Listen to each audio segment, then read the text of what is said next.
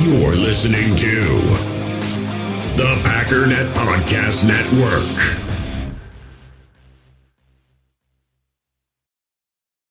This episode is supported by FX's Clipped, the scandalous story of the 2014 Clippers owner's racist remarks captured on tape and heard around the world. The series charts the tape's impact on a dysfunctional basketball organization striving to win against their reputation as the most cursed team in the league. Starring Laurence Fishburne, Jacki Weaver, Cleopatra Coleman, and Ed O'Neill. FX's Clipped, streaming June 4th, only on Hulu. I'm Alex Rodriguez. And I'm Jason Kelly. From Bloomberg, this is The Deal. Each week, you'll hear us in conversation with business icons. This show will explore deal making across sports, media, and entertainment. That is a harsh lesson in business. Sports is not And, uh, as you simple know, I- as bringing a bunch of big names together. I didn't want to do another stomp you out speech. It opened up so many more doors. The show is called The Deal. Listen to The Deal. Listen to the deal on Spotify.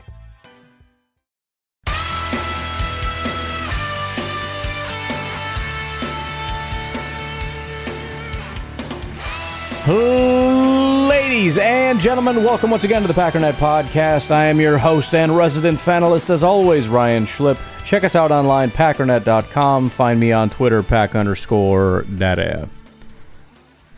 I, man, we talked all preseason about how these are the most fun games we've seen in a while, you know, as far as preseason. Like, it's so exciting. It's a fun, exciting team to watch. Um, that that was that was amazing. That felt so unbelievably good. It was a it was horrible. Don't get me wrong. And and I want to talk about that obviously, but man, what what a Let's just start it off the right way. I'm proud of the team. I'm proud of the team. They offense, defense and special teams, they all had their issues. They did. I, I mean, there, there were a couple people that were locked in the whole game, but other than that, I mean, it was it was a little bit ugly.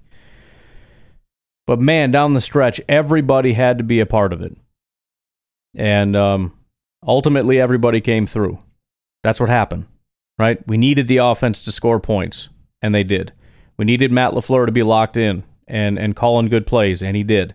And it was rocky. There was some questionable decisions. I think there were some still some some bad plays that you know we needed plays and they didn't happen and um but man they just kept fighting and then whenever we scored we needed the defense to get the other team off the field and um they came through bottom line special teams same thing man i mean th- th- there were a couple times i'm like just please kick it out of the end zone and we give it to them and we got guys you know savage and I forget who the other one was going down and, and making plays and, and getting them down. I mean, one return for a touchdown and it's over. One big 50, 60 yard return and the game's basically over, right? Um, I mean, when a game's that close, it comes down to fractions, fractions of inches and seconds and everything else. And everything has to be the way it is. And if, if one person doesn't make a play, if four doesn't break up that pass, you know, something, we don't win the game. I mean, it, it, it's a Herculean effort to be down 17 nothing, especially from an emotional standpoint, to be that bad, uh, to make that many mistakes, and um, to be able to come back and to fight at home that way. Um, a, a heck of a thing. Uh, but the the funny thing that I was thinking of as I was starting the podcast, and I went on Twitter. I haven't really read much. I, I really don't want to because I, I know it's going to be a ton of toxic stuff, and, and some of it's going to be true. But I I just I'm happy right now. I mean, for the record, game just ended. I, I got the Bears game up right now, so if you hear some screaming, yelling, hooping, hollering. By the way, adding to that jubilation was clicking over to the Vikings game right after the Packers game and watching that just absolute nail biter down to the wire. They lose Justin Jefferson, but then he comes back. They lose Hockenson, but then he comes back and they're driving down the field in the last second pick to ice the game. I mean, jeez, just absolute freaking jubilation across the board. But um, the one thought I had is it kind of doesn't matter what your stance was coming into this, you feel vindicated. And I have a feeling, I, I don't know. I have a feeling Packer fans are going to fight a lot this week. And that's unfortunate. And I'm worried that I'm going to get swept up in it. I'm going to do my best not to. because that's not what we need to have happen. Now, uh, we got to speak the truth and we got to stake our claim and we got to say this is what I believe and fair enough, but dude, that was a heck of a game and and it was tough. It was hard fought. We had a ton of injuries. We were not expected to win the game after we we found out all those injuries are going to happen. Tons of adversity, massive amounts of adversity and they they found a way as ugly as it was to come back and win. So, you know, let's let's go back. We'll look at the stats. We'll look at the game tape. We'll formulate our opinions, and we'll we'll just go from there. We're not going to agree on stuff, right? We're we're just we're not. But we won the freaking game, and we're two and one, and we're leading, you know, in in front of the division with a with a big game on Thursday coming up against the Lions. So that's that's the crux of where I'm at. But but again, I'm serious. I mean, if, if you came into this game saying, I love Jordan Love, I think he's the guy, you're walking out of there saying, yep, he's the guy. If you walked into this game saying Jordan Love is trash, you finish this game saying, yep, Jordan Love is trash. Because I'm gonna I'm gonna be completely honest, both of those things kind of true. Seriously, I mean, that was that was the worst game I've ever seen Jordan Love play. And then in the when we kind of turned things around, never seen Jordan Love that good. I mean, especially when you start talking about like a, a, comeback drive, and I mean, some of the miraculous stuff that he that he did. I mean, that that run in for a touchdown. That most quarterbacks are going down there. That two point conversion when he steps up in the pocket, turns away, throws across his body to to the open man. I mean, just you know, hero ball stuff. You know, if you didn't like our offense, you probably still don't. If you did like our offense or or wanted to believe in the offense, you probably do. If you hated the defense, you probably still do. If you love the defense, you probably still do. I mean, no matter what you thought, there is enough that happened in this game to get you to maintain your prior beliefs, which is so funny because I, I can't even argue with hardly any of it. I mean, just look at the defense, for example. Defense held them to what? What did they score? 17 points minus the seven that was special teams, so 10 points? How could you possibly blame the defense for that? But then you get down into the details, and the, you know the run couldn't stop the run, and there were some frustrating things that happened. Again, it doesn't take much to get people ticked off or or to, to question things.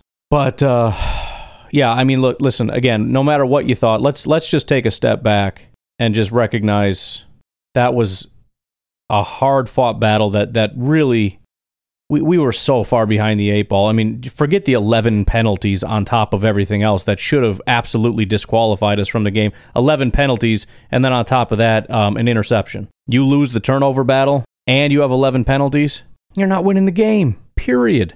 Take all that away. Dude, we, we've got a guy who's a quarterback who's going into like his fourth game ever.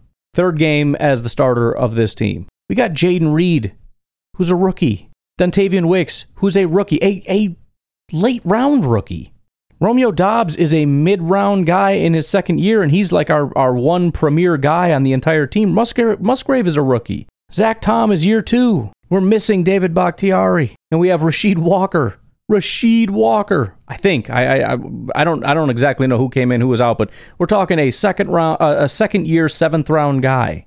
I think it's second year, isn't it, or is it third year? I don't know. It doesn't matter. Seventh round player.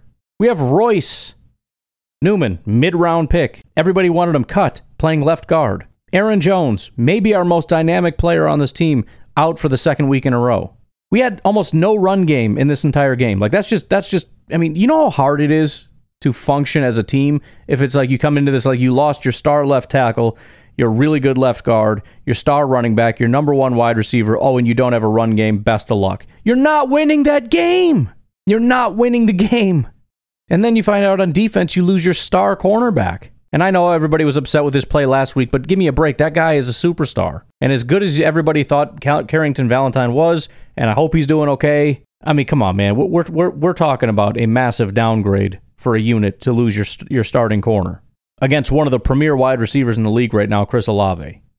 Th- this should be a loss. I mean, if this isn't a loss, what happens if we don't have 11 penalties? And we do have Bakhtiari and Elgton Jenkins and Aaron Jones and Jaire Alexander and Christian Watson. I mean, we still have a bunch of drops and mistakes and and bad throws and bad calls and missed tackles and everything else that was a mistake in this game. We still get all that. Taylor Swift seriously at the Chiefs game, that's hilarious. And again, this is where listen, if you want to make the case that this team's not going anywhere, it's not hard. That was that was abysmal with the drops. I mean, and again, Jordan Love with the throws. I mean, that that was some of the worst throwing. I mean, even the completed passes were off target, like every single one of them.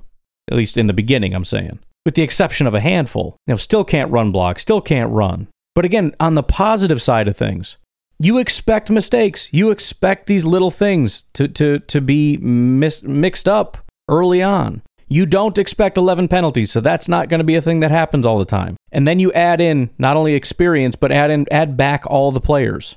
And then understand that this isn't even like our our full-throated attempt at a Super Bowl. This is like, okay, what do we need? And honestly, I'm watching the game thinking, you know, we'll see what happens when we get Watson back, but I don't know if we don't need another wide receiver. They seem to struggle against man coverage a little bit. Maybe we don't have a we figured it out, but that's that's the point, right? We we kind of we go through this and just think um you know, what do we need? Nose tackle, granted. we got that written in, in ink. Safety, probably, yeah. Need some some work on that offensive line. You know, I mean, I, I love the pla- the pass blocking, which is ridiculous that the pass blocking was as good as it was, and when it wasn't, Jordan handles it masterfully. But yeah, I mean, we're we're, we're kind of just in the we're we're just messing around, bro. Like Vikings, what are you doing? Like we're we're not even trying. Bears, are you serious?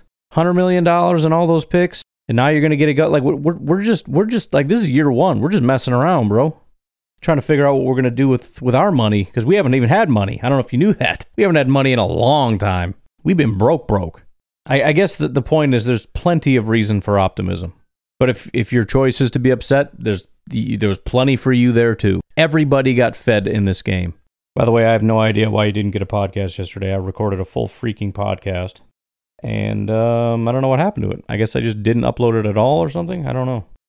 it's not in the drafts. It's nothing. That's freaking crazy. I need to get my mind checked out, man. It's scaring me. Oh man. Anyways, I'm still coming down from that high a little bit.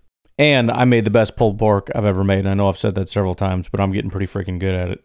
And I'm loaded up on that and I'm feeling good. Tell you what, um, that that is my my main big takeaway, honestly. There's a lot to clean up. There's a lot to clean up. But similar to what I said last week, that's a good thing, right? That's there, there's reason for optimism there because what happens when it gets cleaned up? There's a lot of promise here, man. Oh, and healthy, by the way. But there's a lot of good and there's a lot to like and there's a lot to be excited about. So, um, take a break because there's a lot of stuff I want to get to just, just in terms of recapping the statistics and everything. And it, it's always funny because I do this live and I'm always kind of shocked by like, really? I didn't even know that. So I'm excited to see what kind of nonsense is over there. But um, big shout out to Emilio Petricola.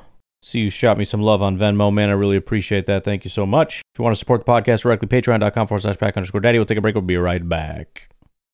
In the hobby, it's not easy being a fan of ripping packs or repacks. We get all hyped up thinking we're going to get some high value Jordan Love card, but with zero transparency on available cards and hit rates, it's all just a shot in the dark. Until now, introducing slab packs from arenaclub.com, the only repack that provides real value, a complete view on all possible cards, and clear hit rates for each one. Now, when I buy slab packs on Arena Club, it finally feels like I know what I'm getting. And honestly, the best thing for me and my son is the fact that we're kind of novices into this. When I walk into a card shop with my son, and a card says it costs $40, kind of just taking his word for it that that's a good value. So I appreciate the transparency on grading, as well as just getting excited about seeing what you could potentially get. Right now, you can get 10% off your first purchase by going to arenaclub.com slash packdaddy. Wow, that's crazy offer. 10% off a $400 slab pack. That's 40 bucks right there. Anyways, that's arenaclub.com slash packdaddy for 10% off your first purchase. We all have smartphones, and we all know they're pretty amazing, but they also can be amazingly distracting, especially when we're around other people. So, US Cellular wants us to reset our relationship with our phones by putting down our phones for five. That's right, a company that sells phones wants us to put down our phones. And to see what we find, learn more at uscellular.com forward slash built for us. I'm Alex Rodriguez. And I'm Jason Kelly. From Bloomberg. This is The Deal. Each week, you'll hear us in conversation with business icons. This show will explore deal making across sports, media, and entertainment. That is a harsh lesson in business. Sports is not And, uh, as simple you know, I- as bringing a bunch of big names together. I didn't want to do another stomp you out speech. It opened up so many more doors. The show is called The deal. Listen to the deal. Listen to the deal on Spotify.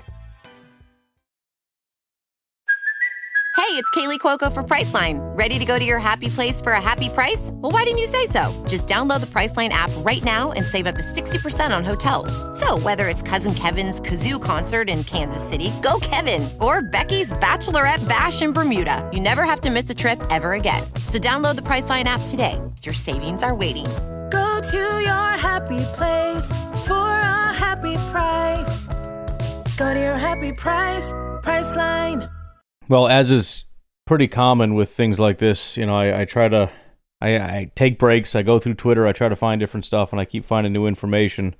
Um, apparently, and I'm going to take a minute to try to confirm this. That was the um, uh, everybody's favorite Twitter account here. Uh, Ike Packers says Jordan Love leads the largest fourth quarter comeback in franchise history without his left tackle running back, and wide receiver one. Do you believe now? Went back and looked at it. It looks like it is tied for the greatest comeback in Green Bay Packers history. 17 point deficit. Only ever other time that that has happened was September 9th, 2018 against the Chicago Bears. You may remember that game. The ever so glorious money game. So, um fantastic fantastic stuff. And there I'm seeing plenty of people, yeah, but yeah, but just this is what I'm saying. Time and a place, man. Time and a place. Yeah, you Derek losing Derek Carr certainly helps. You know what? That doesn't guarantee 18 unanswered points. There's nothing about Derek Carr getting hurt that forced the offense to score 18 points unanswered. And by the way, Jameis Winston is probably about as good of a quarterback. I mean, let's be completely honest it wasn't a massive drop off. Anyways, guys, let's uh let's rip through some of these uh, statistics here. Jordan Love 44 passing attempts. That's another question. Last time we saw 44 passing attempts, um, there was one game last year Rodgers did that. We lost to the Jets in that game. Last time we saw that, and it was a win, November 28th, 2021. Just one or two games that year. One of them was a loss to Tampa, one was a win against the Rams 36 to 28. It's about one of those a year. It's a lot of attempts. Um, so 22 of 44. Obviously, that's not ideal. Some of that was his fault. Some of that was not. Same old story. The completion percentage is way low. 259 attempts, 5.9 yards per attempt, one touchdown, one interception. 30 yards was his longest pass. Passer rating of 66.4. So his EPA per play, I'm sure, is going to plummet. His passer rating is going to plummet. And th- this is going to be the scary side for Jordan Love. Because what did I say? You've got two sides. You've got the unbelievably unsustainable high side, and then the seemingly unbelievably, hopefully unsustainably low side. If the low side rises and the high side stays, he's he is a top three quarterback. If the low side stays and the other side comes down, he is a bottom five quarterback. Well, all the good stuff is going to start coming down, and the pass completions are still staying low. So, real excited, real fun, real cool, all that stuff. But we're we're getting into dicey territory in terms of like where he's going to start ranking if we continue this path of really low completion percentage, and then you know rather than three touchdowns, no interceptions, it's one touchdown, one interception. So we gotta we gotta kind of right the ship a little bit with some of this stuff. And again, I mean, you know, down the stretch, I thought he was fantastic. Right, fourth quarter is great, um, but I liked it better when it took him like a drive, not three quarters to kind of get in the groove. Because I I mean it when I say it. I mean it was all the positives, all that stuff, fantastic. This was maybe the worst game I've seen from Jordan Love from an accuracy standpoint. Even some of those passes that you know, were caught, were behind, or they're low, or you know, he missed Musgrave again on a deep shot. Like he, it's just not working with some of this stuff. So you know, there is there is growing concern every week that goes by, and it's the same story.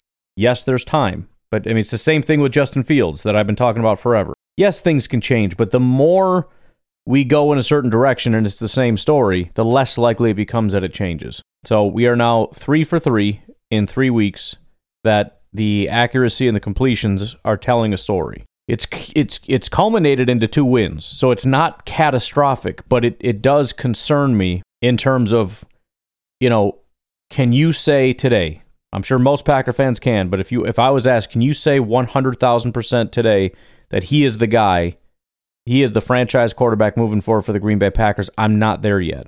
I'm not there yet because I came into this with questions and none of those have been answered. The deep passing is still a serious issue. The accuracy has become a massive issue. That wasn't even a question for me. And we'll see how he did under pressure. I'm guessing he's going to grade out terribly, so under pressure is probably going to grade out pretty terribly, but you know, again, I, I came into this saying, here's my list of concerns, and all of those concerns are still in front of us. So, plenty of time. I'm really liking what I'm seeing, but man, we just got to tighten it up, man.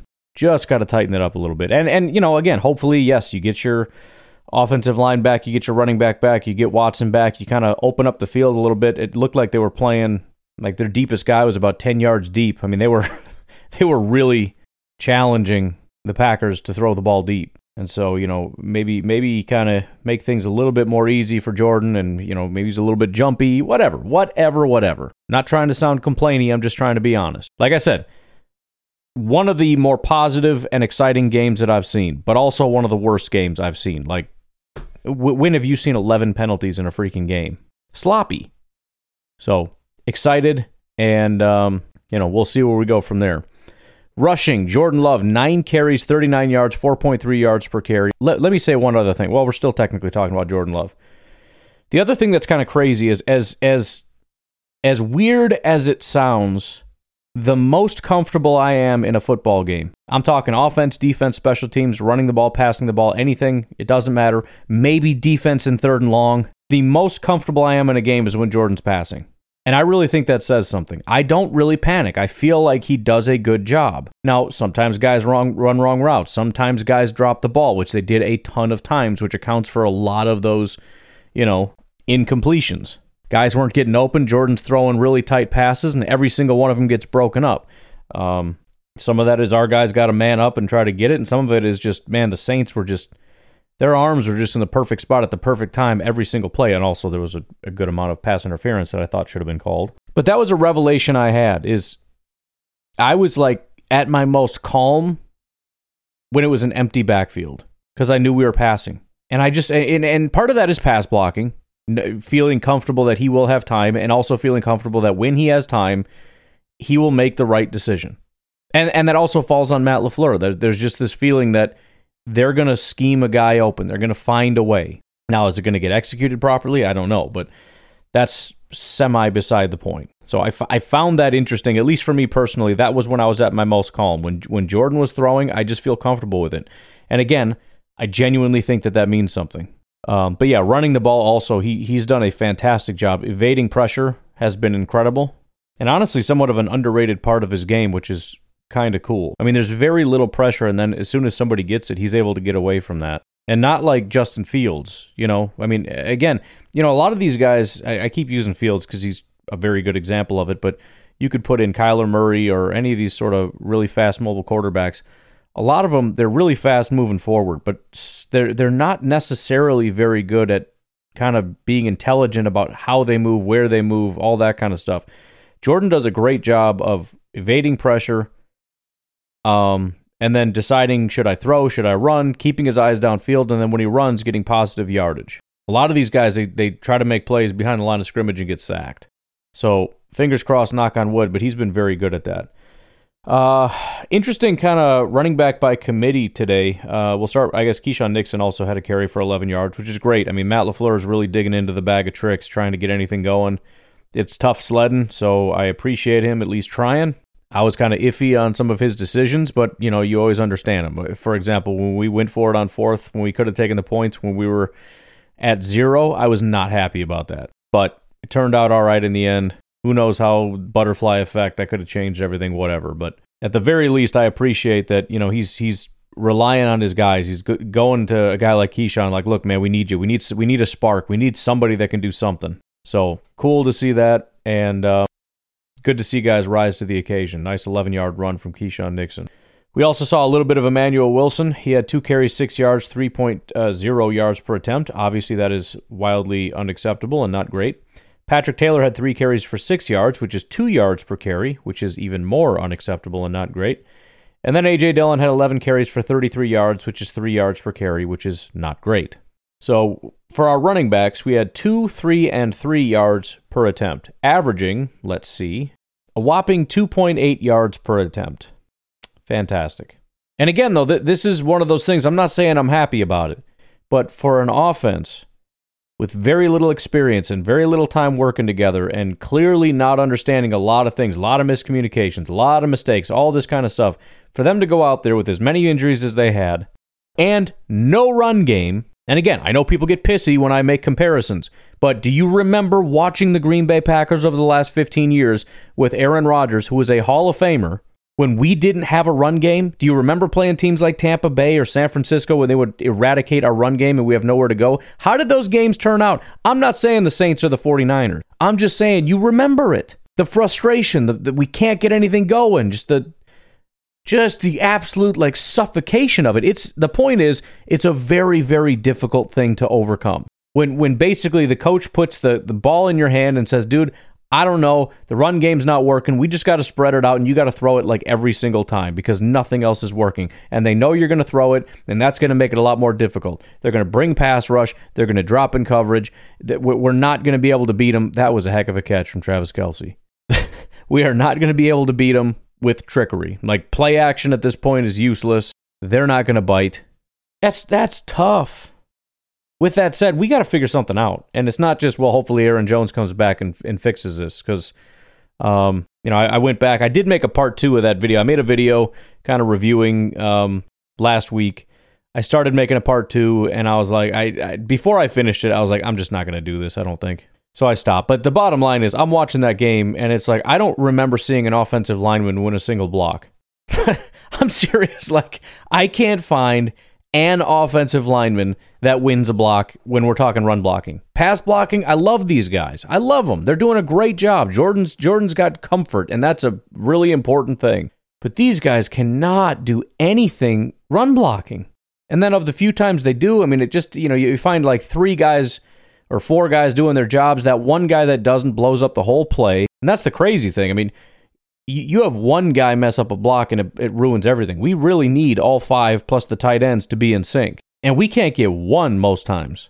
So, you know, I don't know if it's a coaching thing or if it's a personnel thing. You know, it's tough to, to make turnover, but I'm just telling you right now anybody on this offensive line that is not an elite pass blocker is very replaceable. And we need to find somebody that can move people. And, um, you know, that might mean early rounds because you, you, think about these big mauling guys, but a lot of what we do, especially with this zone, is it's it's a lot of it is speed. Like you got to get off the ball and start moving laterally quick, and you got to get to the outside of a guy that's trying to get to the other side of you. You got to get there before he does, and then you got to have the power to stop his momentum and say, "No, you're not going that way." And that's really what kills him. We don't have anybody that can stop that momentum, so we're trying to create lanes, but there's no lanes. The lanes are created when you know you stretch guys out let's just say to the right, but then from the center the other way, you stop momentum and you create a stretch there. You you create a gap there, but we can't stop anybody's momentum, and so everything just crashes straight down. It's just a, a horrible, putrid thing. So, I don't know, man. But again, you know, it, it's it's a call it a trial year, and offensive line is certainly under the microscope, and I, and I think running back is too. You know, maybe AJ Dillon is getting a little bit too much heat, but I, I think you can go back and look at it, and and I did and say, you know, I genuinely think a different running back probably gets yards on that. Maybe not a ton, and, and certainly everybody's going to struggle behind this offensive line, but you know, a little bit more speed, a little bit more balance, a little bit more whatever, and, and you, we could have made this work as bad as it was. So, something to think about moving forward. Also, you know, again, free agency is a thing. Um, you got guys like Jonathan Taylor out there. I know everybody scoffs at that, and rightly so. I mean, I'm not saying it's a good idea, especially with this offensive line. He probably can't do anything anyways.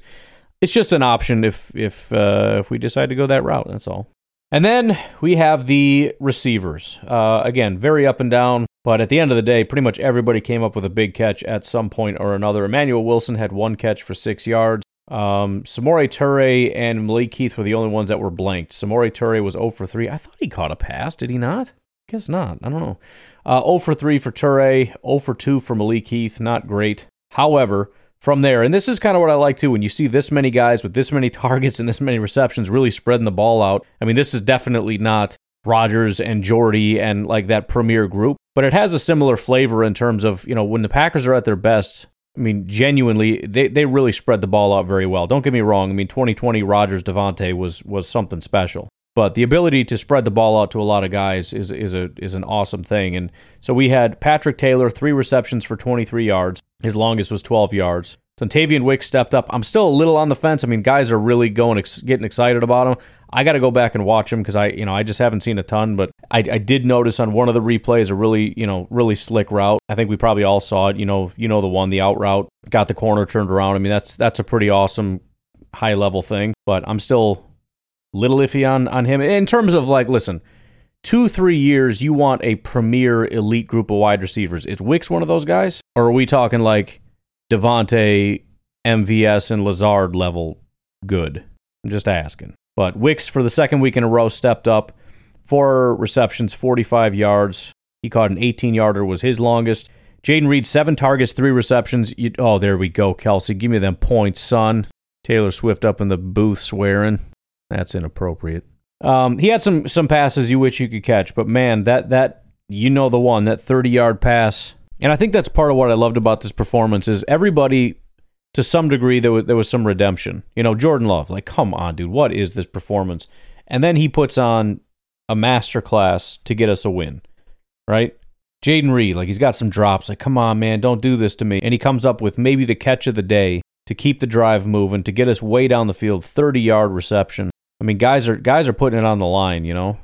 Then we had uh, actually the leader as far as receptions goes. Very happy that we're starting to get him more involved. Still upset that we can't get these deep shots figured out because he has missed out on three really good ones. Maybe one of them was his fault, but I would say at least two of them. Clearly, the one this week was on Jordan Love, but still, eight targets, six receptions, 49 yards. I mean, he's a guy that needs to be involved in the offense. He's a guy that is involved in the offense.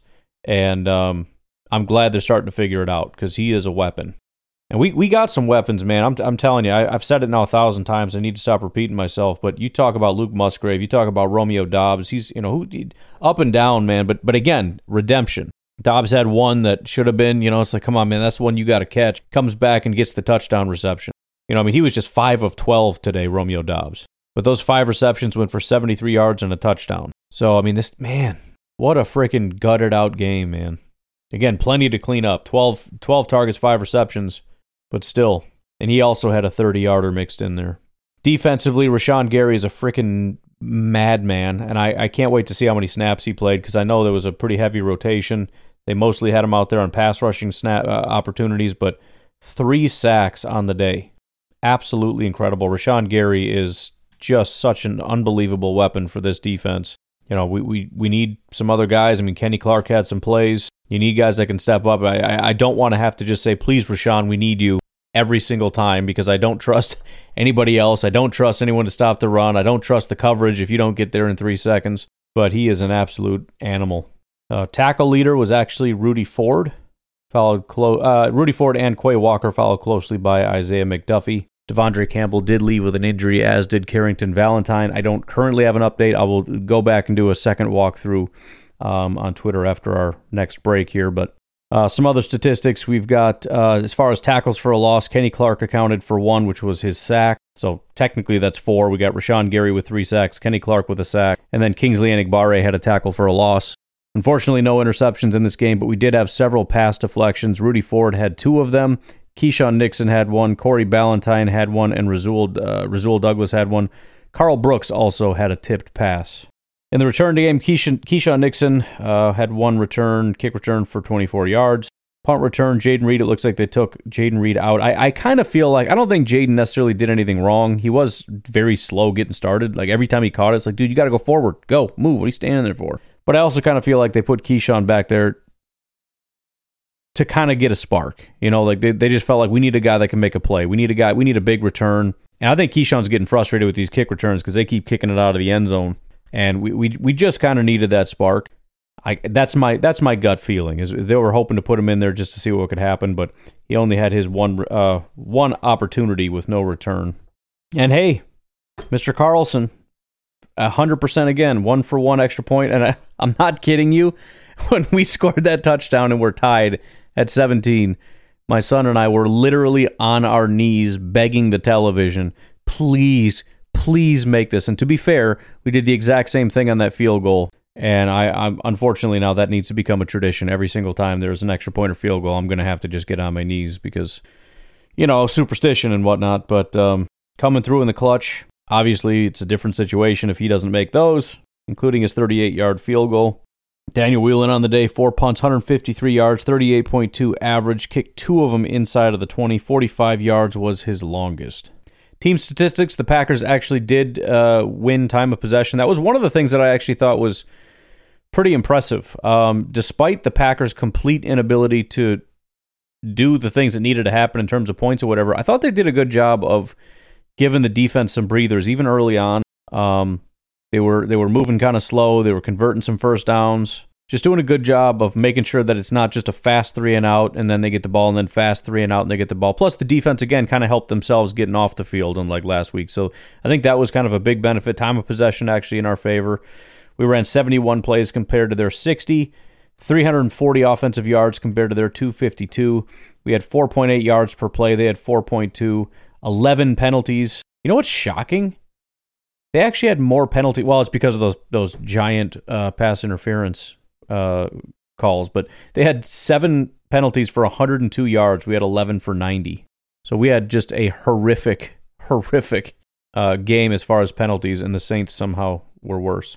Both teams two touchdowns, turnovers. Packers obviously with the uh, the one defense didn't get any completions. Jordan Love 50% compared to their 67.6. Passing yards 245 to the 175. 5.6 yards per pass compared to their 5.1. We beat them in yards per completion. Tied in touchdowns. Um, four sacks for them, one sack for us. Sack percentage. Jordan Love was sacked on 2.2% of his dropbacks. The Saints quarterbacks were sacked on 10.5% of their dropbacks. That's incredible. Uh, we beat them in first downs, passing, uh, rushing, we tied. Third down efficiency was a little bit rough. We kind of picked it up down the stretch. We were 44%.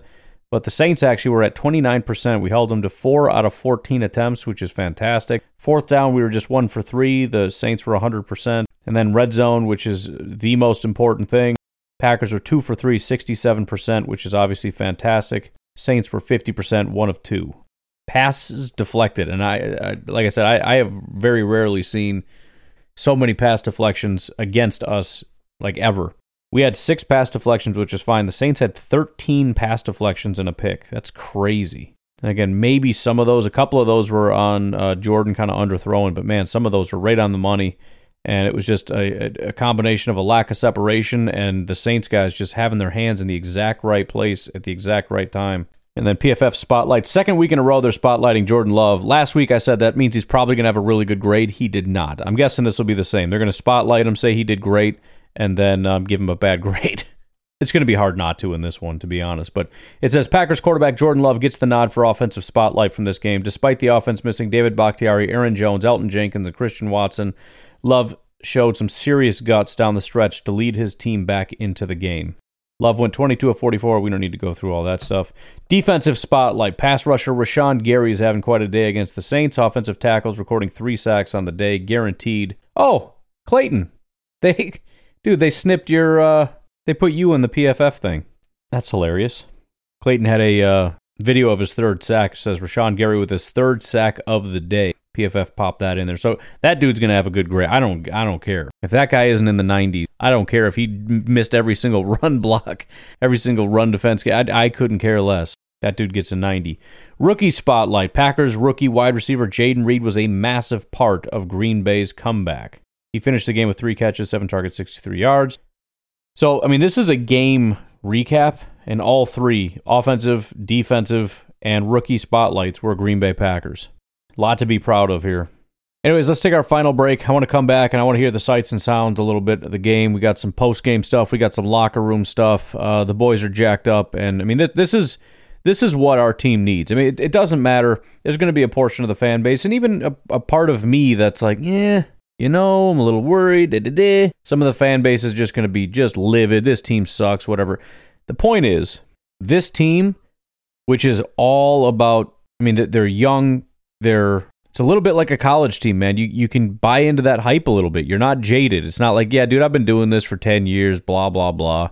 You think Rodgers got motivated by like a motivational speech from a coach that's like the same age as you. No. But these guys, man, you know, eh, they're they're kind of like us. They don't know. So why not believe? Why not believe that you, that you will be the top team in the NFL this year or next year or whatever? That you are the next dynasty, you know? These are the kinds of things you build on. And when you love your quarterback and you're behind your quarterback and you see that kind of leadership and you as a team you got together and you rallied offense, defense, special teams. We all got off to a slow start. We all had penalties. We all made mistakes. But we dug our heels in, we kept believing in each other and it paid off. I mean, this this is such an important win for such a young and impressionable team. And th- th- this could not have been, I don't think, any better. Yes, I mean, it obviously could have been better as far as like how the execution went, but as far as helping to galvanize this team, it's just another step. It's another reason to believe. So, very, very excited, very, very happy. We'll take a break. We'll be right back. I ain't never been a part of a win like that before in my career in the National Football League. Give it up for yourself. 60 minutes, 17 nothing, and I'll tell you what, man, that is the most resilient performance I've ever seen in my life.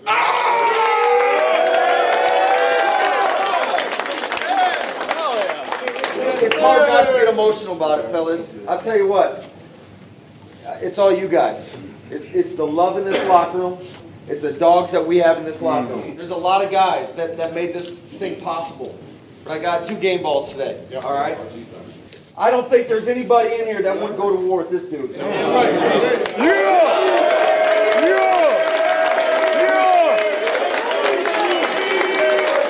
And this other dude out there was battling his ass off, making play after play after play. You got to give it up for Jay Love. Hey,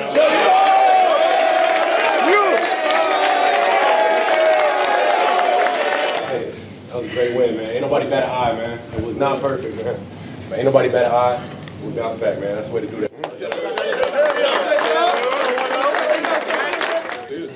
Hey, family on three. One, two, three. Family. There's a lot to love about that. I mean, you can tell this is just sort of a, a, a brand new team. The locker room is as good as I've I've seen it from a culture standpoint, which is fantastic. You know, I mean, you're going to have to overcome adversity at some point. When when things get dark, people start to get unhappy, and there could be other things, contract things or whatever, you know. But for right now, this thing is if if we're looking at like Madden grades, if uh, locker room health was a thing, it would be a 95 Madden grade or PFF grade. I don't really care what the grade is. I'm just saying. But you know, to hear Matt LaFleur say, "I've never seen anything like that in my life. I've never seen a comeback like that. I've never seen that level of resilience in all my years in the NFL." That says something. It really does. I mean, he's saying to his team, like, that that he's telling them, this is special, what we have right here. Everybody understands that Matt LaFleur was the head coach of Aaron Rodgers, one of the greatest ever play. He, he was also the quarterback coach for the MVP. I mean, he, the guy has presided over three MVPs, once as a quarterback coach and twice as the head coach. So he's seen some great stuff. He's seen greatness. And he's talking into that locker room, telling them, guys, this is special. What I'm seeing here, the love in the locker room, the resiliency, the, the, the fight, that level of comeback, I've never seen something like that in my life. That really does speak volumes. On top of that, when Rashan Gary got his game ball and Coach Matt LaFleur made the comment, there's nobody in here who wouldn't go to war with this guy, and threw him a game ball, Rashan Gary broke down. You couldn't hear it in here. I don't know if you've seen the video. He started to break down. I'm telling you, man, Rashan Gary plays with his heart on his sleeve. And I, I, I said that from the day that we drafted him. Ever since that interview I heard, he is he is a loyal, loyal, hardworking guy. And it, for him, it's all about love. This is this is about family. It's also why it's very important that we give this man a contract because he is loyal, but he's also a guy that expects loyalty in return. That's why when the locker room comes together and says, you know, you get the game ball, we're we're recognizing you as a leader. We're recognizing what you did. The guy breaks down because that means a lot to him. And the reason he goes out and he puts in that work, the reason he gets us three sacks in a critical game is entirely because of the love that he has for his teammates. I mean, I mean, don't get me wrong. I'm sure he wants to make a lot of money and all that stuff. But I mean, this guy, he he's he's a born killer. This is what he does. This is what he wants to do, and he does it because he cares. He fights for his team. I don't doubt that for a second. Rashan Gary's a special guy, man. I'm not going to use names, but there was a guy that we had that was a friend of ours in college, Uh, I, I'll say that he and I were were very close. I uh, was with him for a time, lived together, whatever. But he was a very, very, very much like Rashan. First of all, very large, very strong, very scary. Wasn't maybe the most likable guy in the world. Maybe some people didn't like him, but um, he is a guy that was unbelievably loyal. If I ever needed anything, he would kick down a door and come help me with whatever I needed. But but he, but again, he expected that loyalty in return. That's the culture aspect of this. That's what I'm saying. I see that in Rashan Gary. It's the same thing. 16 to 28. Dallas is losing to the Cardinals. This is the best Sunday of my life. My goodness. This is this is unbel- this is amazing. I am so happy. I'm sorry for Mike McCarthy and all that, but this is great. Anyways, um, it's it's it's a great thing to see that and to have a guy like that as surprisingly as young as he is to be one of the older veteran leaders as a guy that that says this is how we work. This is what we do. This is how much it matters. This isn't a joke, man. This is this is real. So it was it was just cool to see that recognition. You know, I, I, I kind of get the feeling, and I might be way off on this. You kind of get the feeling that Rashan is one of those guys that he's so serious and he's always about the business all the time that sometimes guys want to like cut loose and relax or whatever, and he's just he's always about that business. And you know, you kind of roll your eyes like he's he's sort of like the equivalent of the teacher's pet. Get together in college to work on the project, air quotes. You know, everybody brings a thirty pack of beer, and he comes over with like poster board, like, all right, guys, let's get to work. Like, bro, who invited this freaking guy? but it's it's cool to see everybody rally around him, and I'm happy about it. And and he is a awesome piece. And then of course Jordan Love getting the other game ball second week in a row, well deserved, well earned, and to have the guys rally around him. And I saw De'Vondre Campbell retweeted. Uh, that's actually how I saw the Ike tweet to begin with about the the comeback, and he basically said, "I told you, I told you that this guy." And, remember, De'Vondre is the guy who made the quote that that got me super jacked to begin with. That said, I would go to war with this guy any day. But he retweeted that that comeback thing and said, "I told you." That he was a, as good as a lot of quarterbacks in the NFL right now, and people laughed at me. What are you thinking now? Anyways, there's more locker room stuff I wanted to get to, but we got a lot of comments here. Um, I asked Patreon to give me some thoughts, give me some comments on your thoughts, because like I said, I don't know what the fan base is kind of thinking. Just from my little bit that I've been uh, perusing social media, it sounds like it's overwhelmingly positive, but just trying to get my finger on the pulse. Obviously, Packernet After Dark will help with that as well. But again, I want to get through some of the uh, Patreon comments. Takasu says, I was considering doing laundry by the end of the first half. Glad I stayed. Carlos says, good. LaFleur is uh, putting the cart before the horse.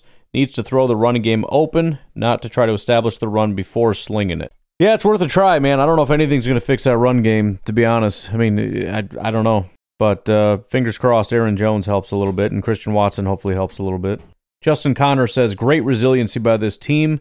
Obviously, a ton of work uh, to improve on against better teams. That's for sure an L. However, getting these types of wins early in the season is so important for confidence moving forward. I, I think that's that pretty much perfectly sums up like the right take, right? Nobody's going to see that see that as a, a great performance, but it was an important performance. It's a great building piece for a young team, and it's a win, which is very important, right? That's I mean, we we have to rack up wins. We got to stay at pace with the Lions. We got to stay out in front of things. You know, we we gotta we got to do that. So all that is great, but it doesn't mean anything if you don't actually get over the hump and win. That that was the most important thing. Is honestly that missed field goal kick.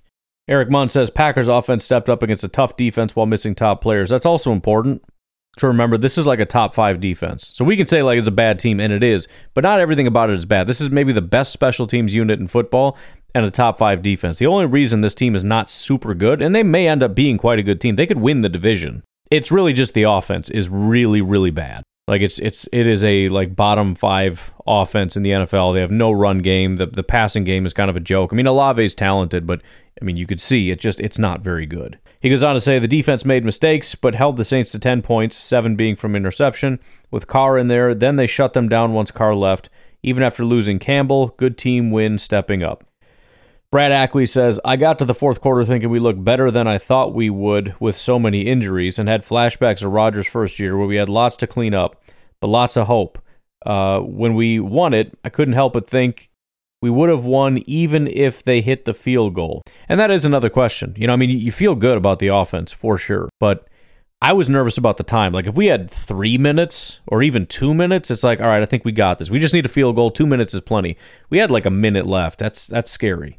He says, felt like the team clicked and gave up, uh, gave a group effort, and we never looked like they gave up like they had in previous years. Pretty excited right now, and that's you know that's a part of that whole locker room thing. We've seen years where the Packers just give up. Not just the quarterback. I mean everybody. The offensive line gives up. The defense gives up. Everybody gave, gives up, and uh, the team didn't. I mean it, it was it was getting close there. I was getting a little worried, but um, everybody and at the end of the day, everybody did what was required to get the win.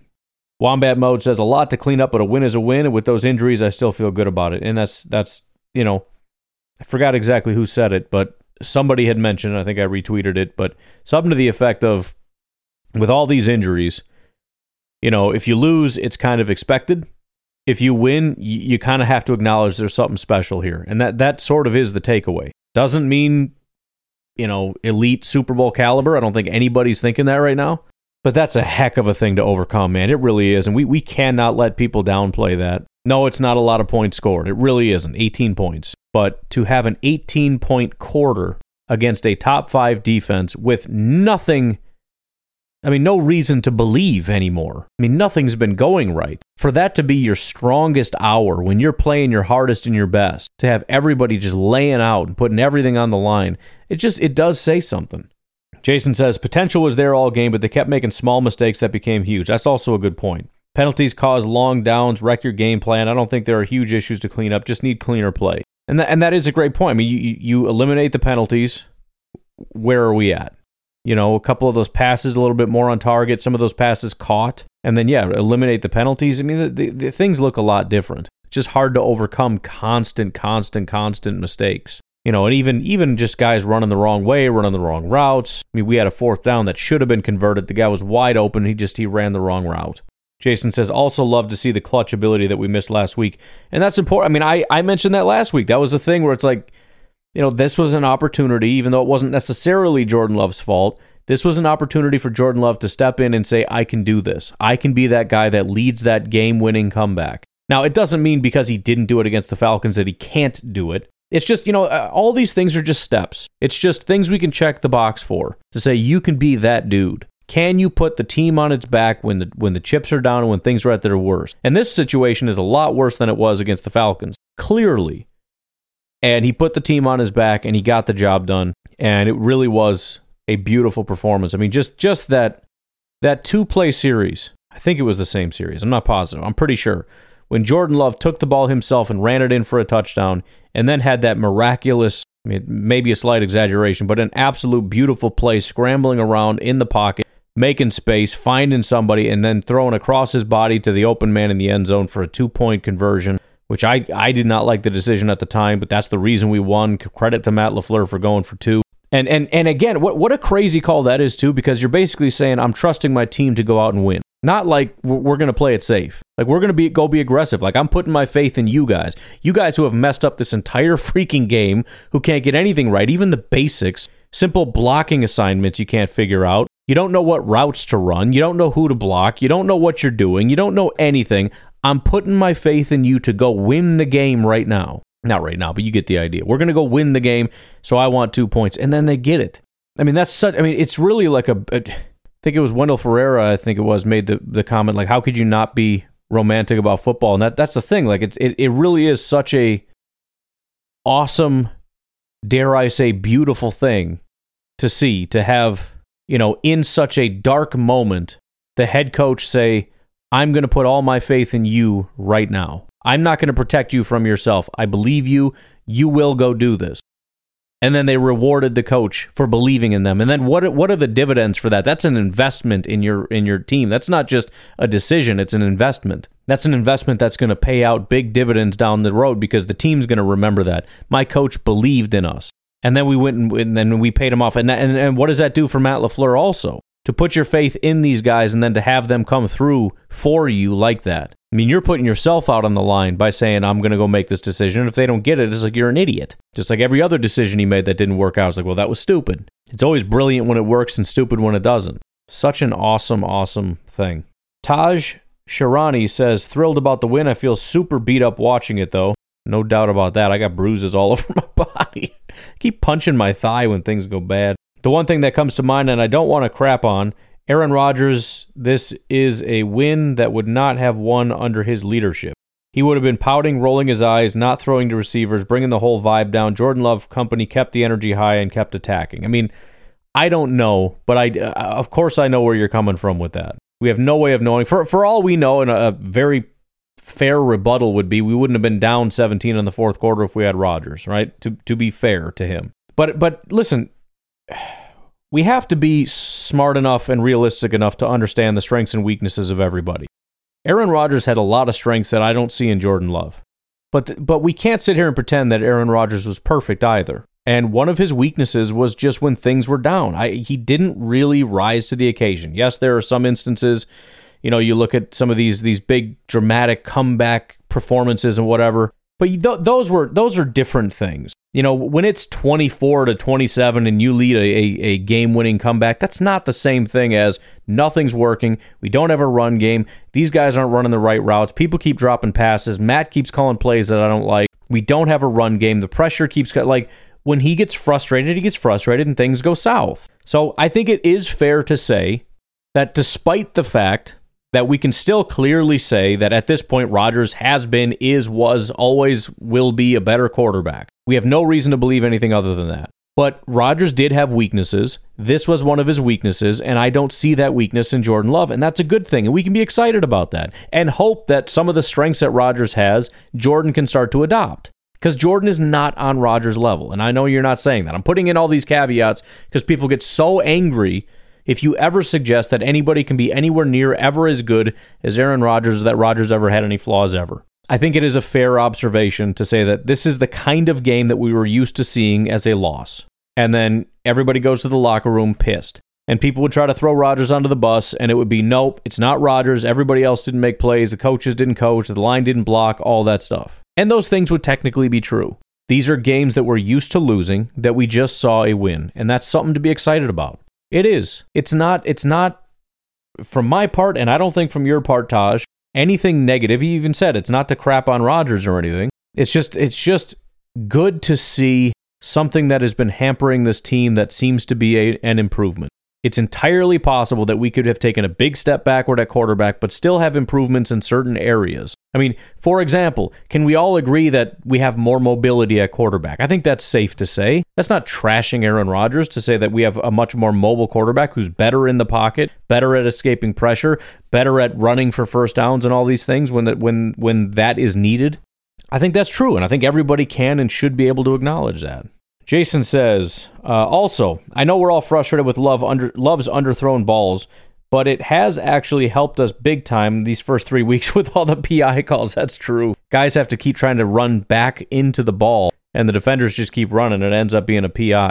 Yeah, I mean the the, the balls were bad. You know, against the Falcons, those were dots. That when we got those PI calls, it's like, man, that was on the money. That would have been, you know, a, a beautiful play if that guy wasn't tackled pretty much all of these pass interference calls were like, dude, you shouldn't even thrown that flag. There was no way he was going to catch that ball. you should just pick that up right now. There's, that wasn't going to happen. That sucked.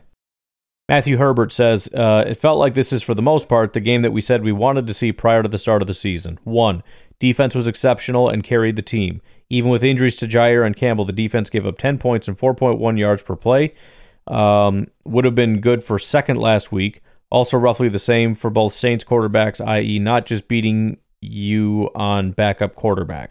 Two, the offense played short-handedly, looked sloppy, and made a lot of mistakes, which overshadowed any success they did have in the first three quarters. However, they showed a ton of promise, flash, and determination. We expected mistakes, especially if we consider that we only had two healthy starters with a uh, with at least a year's worth of starting reps under their belts. I'm still bullish on this offense as the season progresses into the future again, I'm I'm I'm basically right there with you on all those points. This is this is although it's it's worse than I think we were all expecting to some degree. This is kind of you're right. This is kind of what we've been looking for, or or not looking for. This isn't what we want, but this is kind of what we've been expecting. You know, the offense has got some talent, but man, they got a lot to work on. There's a lot of stuff here that's like mm, this isn't this isn't going well. But fortunately, we got a defense that's keeping the points low enough to keep us in the game. And and that's what we need going forward, honestly. And yes, at some point the offense has to figure it out. They got to get it together. They got to work together. They got to run the right routes and throw good passes and all that stuff. But in the meantime, the defense has to step up and keep us in the game. We are going to put, you know, just like we put more on Rodgers' shoulders when he was that dude. Like, I'm sorry, that's that's why you get all the money. That's why you're the the superstar quarterback. That's why you get all the accolades and the trophies and the MVPs and all that stuff. With that comes a lot of extra responsibility and a lot of extra pressure and a lot of extra scrutiny. You got to be that dude. And right now, that dude is the defense and Joe Barry you have to carry more of the weight. I'm very sorry. It's unfair. It's it's you know, gee, gee golly whiz. Life is unfair sometimes, I guess. That's the way it goes, man. But that's what this game was. The defense carried the water and kept us in the game long enough for the offense to rally and figure it out and win. And the fact that the offense did rally and figure it out and win is just awesome. And if we can keep this going, I mean, if the defense can keep that momentum, we can really, we can, you know, I don't want to pretend that the offense is bad. That was a, that was a rough performance. But again, coming into this week, it was the second highest scoring team. Well, it was a bad performance this week, and those were bad. Yeah, I, I get all that, but bad offenses don't end up the fir- the number two scoring offense or bad yeah bad offenses don't end up the number two scoring offense just because of the defenses they go against they still don't score any points this was a great defense and again for the billionth time how many injuries and, and and let me make another comment. As much as I thought Matt LaFleur did a stupendous job and has been all year, here's a critique of Matt LaFleur. I think Matt is pulling out all the stops. I think Matt has always been, and this is this is kind of the way Rodgers was too. And I thought for both of them, I didn't really love it, but it was always, listen, we're gonna crank this thing up to ten because that's the expectation. I'm not dumbing it down for you.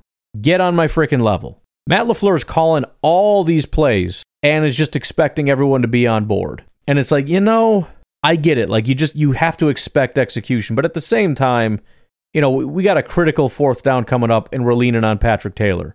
We had another big play, and we leaned on what Emmanuel Wilson to throw a to throw a throwback pass. You know what I mean? Like, fair enough, but I mean, couldn't we have put Dylan out there? I know nobody likes Dylan, but Dylan understands the offense. He knows what route to run, and he can catch a pass. It's probably a first down. Why is Patrick Taylor out there on a critical fourth down? You know what I mean?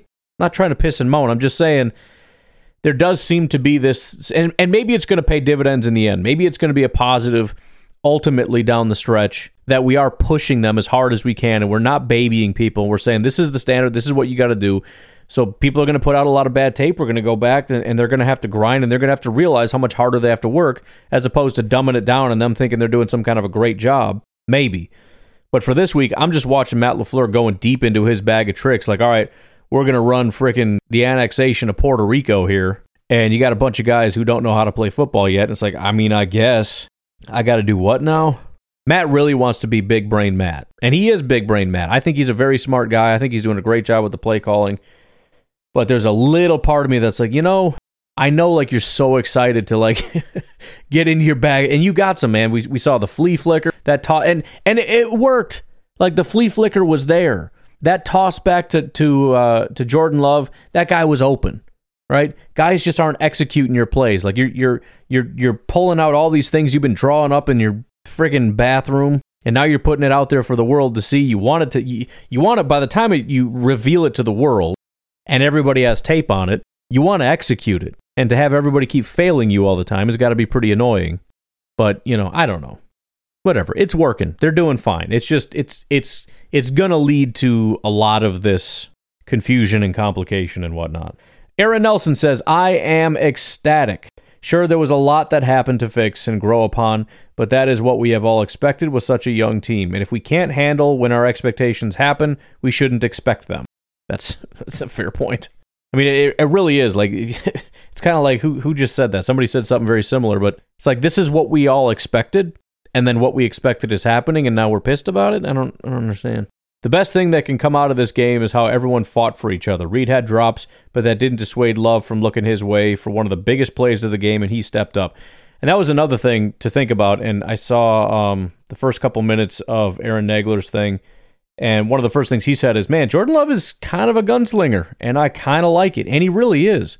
I mean, you're looking at this and it's like, man, things really aren't working. Maybe take it down a notch. And every time he drops back, like, nope, 40 yards. Ping! He's got that Brett Favre in him, man. Like, he just wants to sling that thing as hard and as far as he possibly can every single play. And every time he does it, you know, again, I, I do have confidence in him, but whenever he unloads like that and, and throws it up, it's kind of like late stage Brett Favre. I'm not expecting a pick. I'm guessing it's not going to be, but I'm still kind of like, eh, I don't know if this is gonna gonna work. You kind of gauge like the the the drop back and how hard he's throwing. If it looks like a decently long pass, like 15 yards, like oh, this is going to be a good play. Anywhere between like five and 15, he's probably got it. But when that's like a 20 yard plus throw, it's like I don't know, it's going to be too far, too underthrown. But he he's he's fun, man, and I, I really hope it works out with him. I'm still, like I said, I'm not 100% there. I'm way closer to there than I was prior to this preseason. But I hope it works out just because he looks like he's going to be a fun guy to watch, man. I mean, this is going to be kind of a blend, I feel like, between Rodgers and Favre. I mean, he's doing a relatively good job of protecting the ball. His his form looks a lot more clean, a little bit more Rodgers esque, a little bit more of a technician in those ways. But at the same time, he's kind of like Favre versus like just let me go. Like I'm just gonna go get it. Like I'm not scared of crap, dude. I'm slinging it around the yard. So I mean, this could be this could be a fun thing, man. I hope it I hope it works. I hope it works. I love this team. I really do. Aaron continues on. He says to remain on top of the division with half our first team offense being inactive just before the game and top completely flip the script from last week and not back down for a comeback win shows the grit this team has. As frustrating as many things were today, seeing how big of a fight our dog have is so encouraging for the remainder of the season. Get Jones and Watson back for Thursday night, and we are smoking up some truly beautiful barbecue. We it I, I mean, as frustrating as it is, we haven't seen Christian Watson yet. And yeah, you look at the deep passes and go, yeah, he's not going to complete any of those anyways. It's still, I mean, you you can catch him on that 15 yard crosser, man. Is there such a thing as a 15 yard crosser? Probably. Just throw it a little later. A dig, whatever. Leave me alone.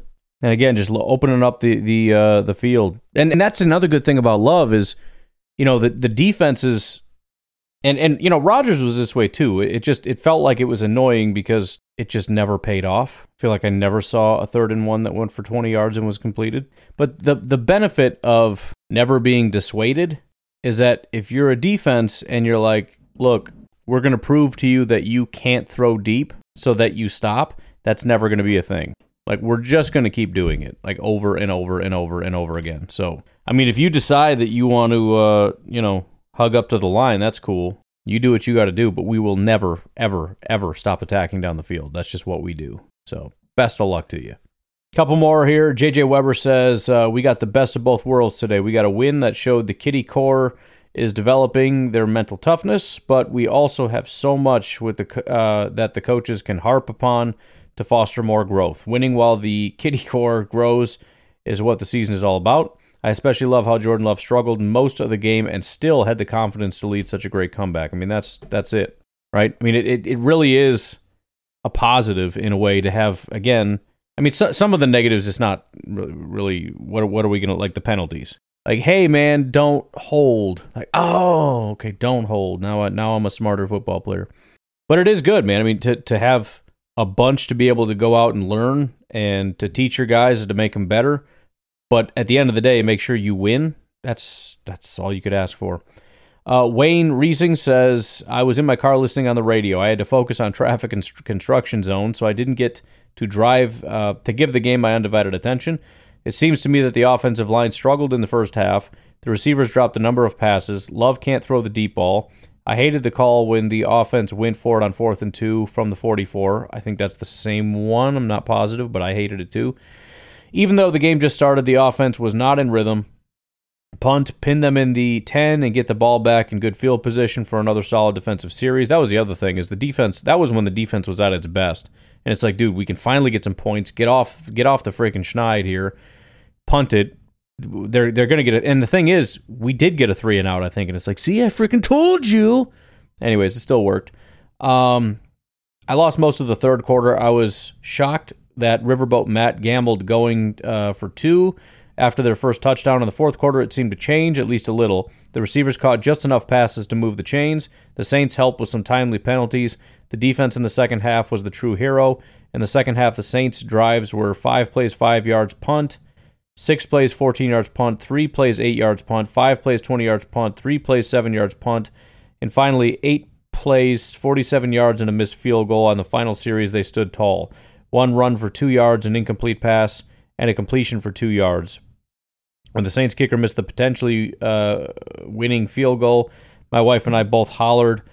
uh, all in all, it was a great game. I mean, again, that's that's the funny thing about the game. It's like, well, it sucked. It, the offense couldn't do anything, couldn't get first downs. there, but he dropped everything, a million penalties.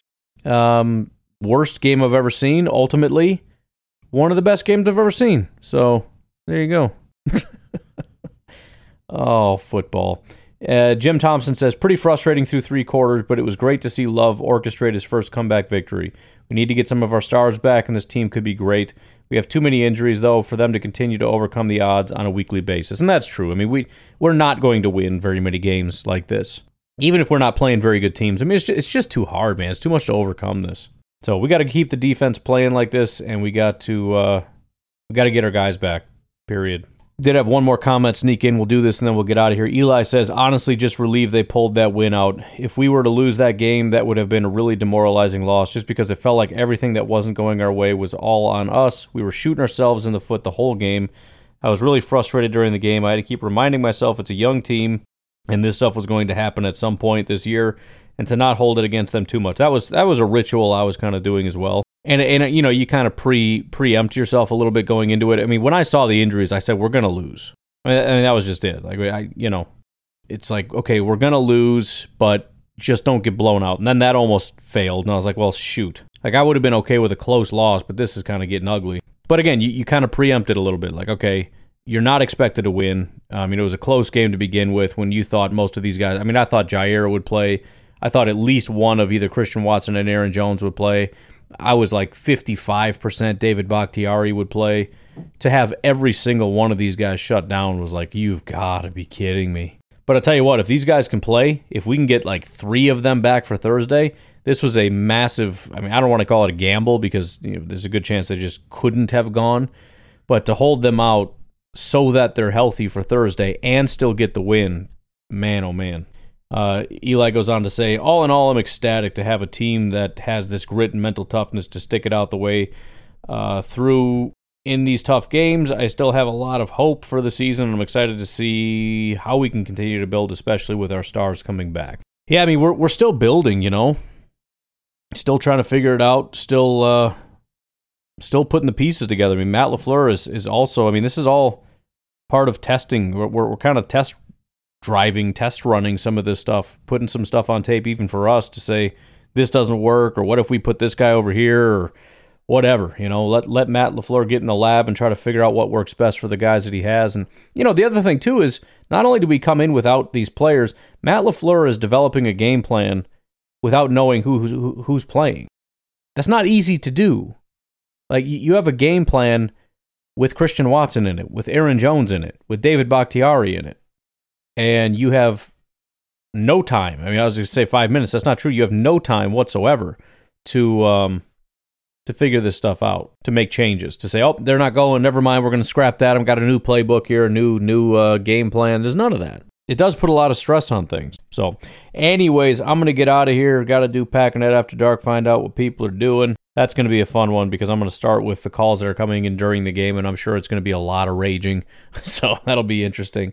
But um, you guys have a good rest of your day, and I will talk to you later. Have a good one. Bye bye.